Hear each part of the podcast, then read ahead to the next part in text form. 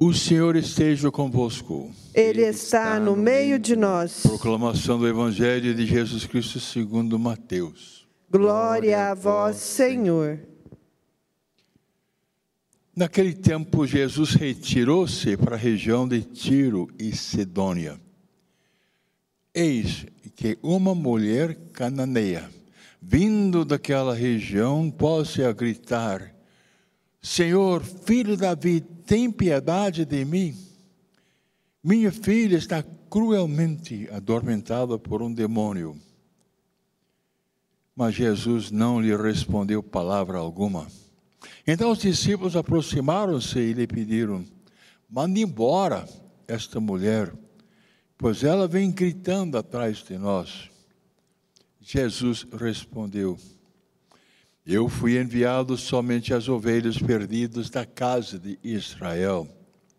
Mas a mulher, prostrando-se diante de Jesus, começou a implorar: Senhor, socorre-me. Jesus lhe disse: Não fica bem tirar o pão dos filhos para jogá-lo aos cachorrinhos.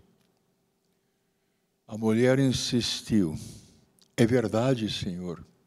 Mas os cachorrinhos também comem as migalhas que caem da mesa de seus donos.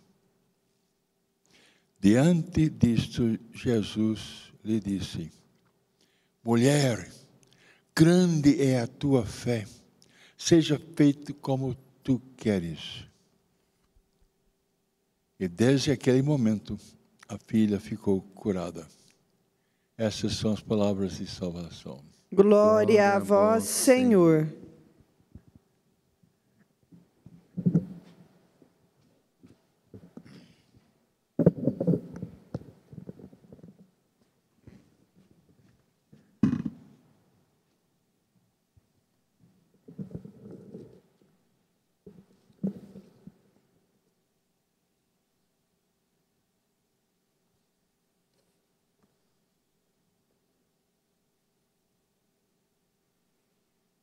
O Salmo 89 diz que para Deus mil anos são como um dia que passou. Deus que não está sujeito ao tempo e é o autor dele, é o Senhor do tempo. Todavia, na sua ciência infinita, na sua providência misteriosa, leva em conta o tempo e tudo o que está sujeito a este para agir no tempo. E nada nem ninguém pode condicionar, pode reivindicar, pode estabelecer, impor o que é pior ainda, o agir de Deus, por nenhum motivo em nenhuma circunstância, por mais nobre que seja a necessidade do homem tomado individualmente ou em conjunto. Deus, quando decide agir, age, porque Ele é Deus. Quando Ele decide intervir, Ele pode e age soberanamente, porque Ele é Deus. E compreender os seus mistérios a hora da sua intervenção nem sempre está ao nosso alcance. No final do capítulo 11 da carta de São Paulo aos Romanos, São Paulo faz uma belíssima doxologia, o abismo da ciência, da sabedoria e da profundidade de Deus. Quem conhece os seus desígnios? Esses princípios básicos da fé cristã católica nunca podem sair da nossa mente quando, diante das nossas dificuldades, clamamos ao Senhor e pedimos que Ele intervenha, como essa coitada cananeia que se aproxima de nosso Senhor gritando: tem piedade de mim, Senhor, filho de Davi. Minha filha está cruelmente atormentada por um demônio. Quando se poderia esperar, diz um desavisado, que o Cristo rico em misericórdia, que se compadece de todos os que vão ao encontro dele, agisse imediatamente, a reação é surpreendente. Jesus não lhe respondeu palavra alguma. Mas em muitas situações, esta é a primeira atitude de um Deus misericordioso não dizer palavra alguma. Sim, temos que reconhecer que dos muitos milagres que nosso Senhor Jesus Cristo realizou durante sua vida pública, alguns ele realizou sem que ninguém pedisse, sem que ninguém interviesse. Pensemos, por exemplo, a ressuscitação do filho da viúva de Naim. Cidade pequena. Jesus nunca tinha passado por ali, nem ninguém o chamou para entrar na cidade. Ele entrou não por acaso. Um cortejo fúnebre estava em andamento, provavelmente da casa onde se realizara o velório, em direção ao local do sepultamento. E repito, sem que ninguém pedisse, ele diz apenas para aquela coitada: não chores. Mas o texto diz que ele, movido de compaixão, ressuscitou o jovem e depois desapareceu. A mulher não pediu nada a Jesus. Ninguém na cidade de Naim pediu nada. E Jesus desaparece tão rápido quanto ele entra na cidade. Já em outras situações, Jesus manifesta a sua misericórdia não na frente das pessoas. Depois que um homem cego é colocado diante de nosso Senhor, Jesus simplesmente se afasta da multidão e realiza o milagre sem ninguém por perto. Já em outras ocasiões, não é o pedinte, o necessitado, não é o necessitado quem se dirige a Jesus, mas pessoas que levam o necessitado a Jesus sem que o necessitado peça. E aqueles que levam aquele coitado numa padiola por cima do teto, numa casa onde Jesus se encontra rodeado de gente, o texto não diz explicitamente que eles pediram nada, muito menos aquele homem paralítico.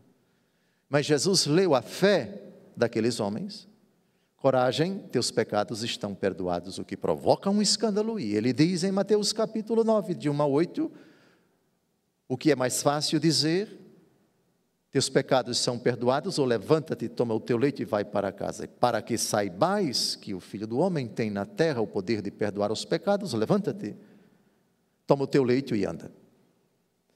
Portanto, cada milagre tem sua história, tem seus protagonistas, e por isso mesmo tem uma pedagogia própria de Jesus para agir naquele caso.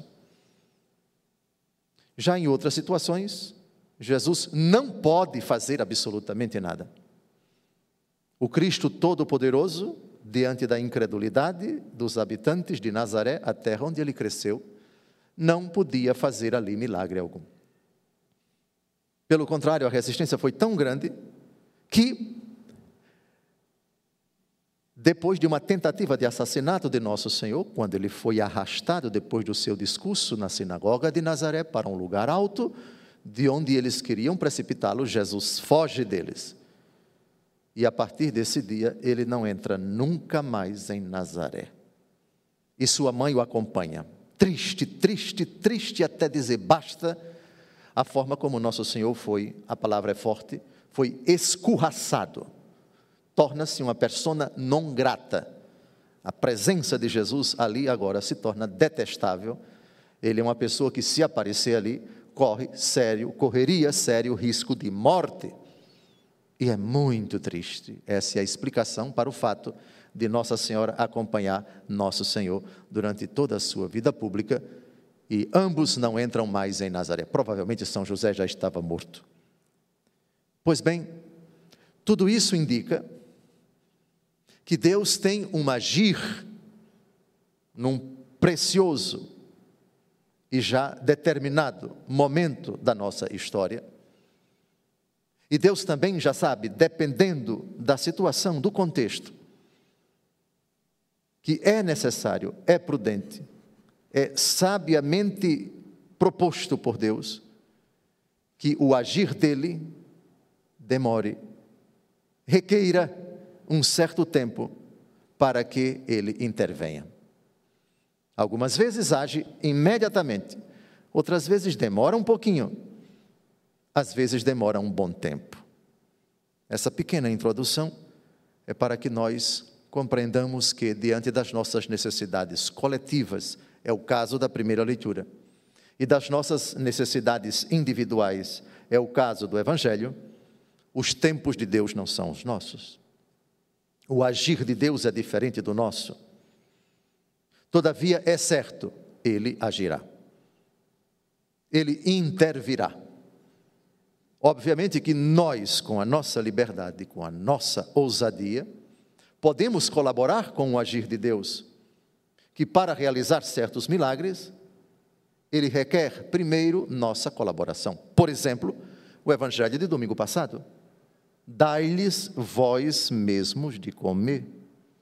Mas nós só temos cinco pães e dois peixes, trazei-os. Depois da oração de bênção, Jesus distribui os pães abençoados para os discípulos. Depois todos se sentam na relva. Depois todos recebem os pães e os peixes e ficam saciados. E na narrativa do evangelista João, depois que todos ficam saciados, Jesus ainda determina: eis o pós-milagre. Recolhei os pedaços que sobraram para que nada se perca. Portanto, vamos dividir quanto à intervenção da natureza humana, as condições para que Jesus haja. Há milagres que só dependem dele. Há milagres que a natureza humana não pode fazer nada, a liberdade humana não pode fazer nada. E há milagres em que somente nem as leis da natureza conseguem fazer muita coisa, somente uma intervenção imediata de Deus, inexplicável. Essa é uma categoria de milagres. E o milagre do evangelho de hoje se enquadra neste primeiro, nesta primeira categoria. Há outros milagres em que Deus Todo-Poderoso decide não agir se antes nós não fizermos a nossa parte. A dona de casa cujo cuja encanação simplesmente ela estourou. A casa está toda cheia d'água. Sim, sem dúvida, ela pode se ajoelhar e dizer: Jesus, resolva isso. Mas me parece que o bom senso indica que se ela não ligar para um encanador, dificilmente Jesus vai intervir para consertar o cano. Aqui está um tipo de milagre ordinário em que a dona de casa tem que fazer a sua parte, chamando o encanador, e, por sua vez, se ela somente ligar e o encanador não aparecer, ordinariamente Jesus não vai substituir o encanador. Há determinadas coisas que quando se envolve a liberdade humana somente nossa, Deus ordinariamente não vai intervir. Mais ainda, quando precisa do concurso de liberdades, para que o problema seja solucionado, é preciso acionar outra pessoa ou contar com a colaboração do outro. E aí a coisa vai ficando complexa. E é preciso contar com a boa vontade, com a competência, com a paciência, com a tolerância com a humildade, com a espera, com o silêncio, a boa vontade dos outros. Há determinados milagres, porém, que Deus Todo-Poderoso ordinariamente não intervém quando determinadas coisas só dependem de nós e de mais ninguém. Passar num concurso, escolher um namorado segundo Deus ou um maluco que vai ser um péssimo esposo, ou vice-versa. A decisão de nortear a nossa vida tomar certas decisões que às vezes são arriscadas, não temos tanta certeza se vai dar certo ou não, mas só depende de nós. Nós é que temos que tomar e Deus não vai tomar por nós. E há determinados milagres que não dependem de nós e só dependem dos outros, humanamente falando. É quando nós não podemos fazer nada, ou muito pouco, e esperar pela boa vontade, pela ousadia, pela coragem, pelo heroísmo de outros, como banir da face da terra enfermidades, como solucionar problemas sociais, etc.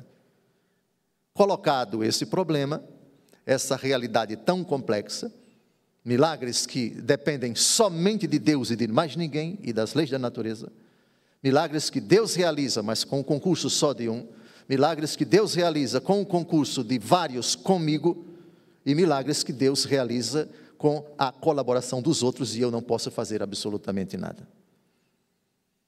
Na primeira leitura de hoje, nós temos precisamente essa história que é preciso ponderar. Naquele tempo, diz o Senhor, serei Deus para todas as tribos de Israel, e elas serão meu povo. Isto diz o Senhor: encontrou perdão no deserto, o povo que escapara à espada, Israel caminha para o seu descanso. É uma profecia acerca do que a história vai revelar, acabará se cumprindo somente 70 anos depois. É o contexto, Jeremias viu a triste cena do fim do reino de Judá. Nabucodonosor invade Jerusalém, saqueia a cidade, mata os que resistem. E quando percebe que Sedecias, o último rei de Judá, ainda está vivo com seus filhos, prende-os todos e, numa cena triste, mata os dois filhos de Sedecias na frente dele. E assim que os meninos caem degolados, o soldado fura os dois olhos dele, de Sedecias, que parte feito um miserável para o exílio. E só vão voltar, estamos no ano 538 a.C., só vão voltar no ano 536, esperando que no país vizinho, chamado então de Pérsia, hoje Irã, suba um rei, Ciro, que muito tempo depois vai invadir Babilônia. E Ciro, que vai ser chamado ungido do Senhor, vai ser instrumento de Deus para que o povo volte. 70 anos. Mas atenção, esse milagre que vai se realizar daqui a 70 anos. O Senhor decidiu esperar. Não vai agir agora mas vai primeiro dizer ao povo: Amei-te com amor eterno e te atraí com misericórdia. O sentimento de Deus para com Israel é eterno, é amor que sempre existiu e não vai acabar nunca. Porém, de novo te edificarei. Olha o verbo no futuro do pretérito. Serás reedificada, ó jovem nação de Israel. Hás de plantar vinha nos montes de Samaria Virá o dia futuro em que gritarão os guardas no Monte Efraim: Levantai-vos, vamos a Sião, vamos ao Senhor nosso Deus. E isto diz o Senhor: Exultai de alegria por Jacó, aclamai a primeira das nações, tocai, cantai e dizei: Salva, Senhor, teu povo, o resto de Israel. Tudo isso se cumpriu.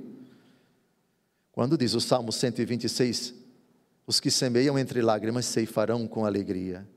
Quando partimos, partimos chorando. Quando voltamos, voltamos sorrindo. Esse salmo foi redigido depois que o povo, 70 anos após esse período de humilhação e de purificação, se purificou e agora está na hora de retornar. Deus tem os seus tempos. Deus tem sua pedagogia. É preciso, atenção, que Israel se compreenda como o resto resto de Israel. A última frase da primeira leitura de hoje. Há determinados milagres que Deus diz: calma, não é agora não. Um grande exorcista da Diocese de Roma, Padre Gabriel Amorte, no seu livro Fala um Exorcista, relata o caso de um possesso que só experimentou a cura depois de muito, muito, muito tempo. E o exorcista realizava muitos exorcismos e não conseguia, semanas, meses. Até que um dia, o exorcista disse para o demônio: Por que você não sai dele? porque eu já lhe ordenei tantas vezes. E o possesso levantou a mão e disse: O demônio, eu queria há muito tempo sair dele. E o exorcista disse: Por que você não sai? E ele respondeu: Ele não deixa. Jesus Cristo não autorizava o demônio a sair daquele homem. Mas só muito tempo depois, o exorcista foi compreender. Porque Cristo estava esperando o momento não apenas da conversão desse coitado, mas ele queria a conversão de todo mundo da família. Às vezes o milagre é adiado, porque Deus tem um plano maior. Ele não quer poucos convertidos para Ele, Ele quer muitos. E às vezes esse tormento, neste caso, é providencial porque a dor, o sofrimento, a angústia levam as pessoas a compreender que Deus as quer para si. Pois bem, amados, 70 anos, o salmista diz: Mudarei em alegria o seu luto, serei consolo e conforto após a guerra. Voltarão eles para o monte de Sião entre brados e cantos de alegria, afluirão para as bênçãos do Senhor. A palavra de Deus é fiel. Mas não tenhamos pressa, porque não temos a certeza do que está envolvido nessa problemática que ultrapassa talvez uma pessoa, às vezes uma família inteira, às vezes uma cidade e um país inteiro. Chegamos finalmente ao Evangelho, nosso Senhor e Salvador Jesus Cristo vai a uma cidade entre Tiro e Sidônia e se encontra com uma mulher cananeia. É o atual Líbano, é a região ali nas proximidades de Sarepta, para onde fugiu o profeta Elias, ameaçado de morte pela rainha Jezabel, esposa de Acabe, depois de ter ele matado 450 sacerdotes no Monte Carmelo aquela mulher põe-se a gritar. Repare que na primeira leitura de hoje, Deus promete salvar o povo sem que ninguém peça. Aqui já é outra pedagogia, aqui já é outro contexto. Aqui não é um povo, é uma única mulher, e a necessitada é sua filha. E Cristo vai silenciar. Senhor, filho de Davi, tem piedade de mim. Repare, ela diz: Minha filha está cruelmente atormentada por um demônio. Ela não diz: minha, Tenha piedade da minha filha mas piedade de mim. Então temos aqui duas pessoas envolvidas. A filha, cujo problema é maior, mas um problema que afeta diretamente a mãe. Mas Jesus não lhe respondeu palavra alguma. Às vezes a melhor forma de caridade é silenciar. Porque o que está em jogo aqui é Cristo já sabe o que vai fazer. Cristo já conhece a fé daquela mulher, mas ela não conhece e precisa demonstrar ousadia, tenacidade, coragem, perseverança.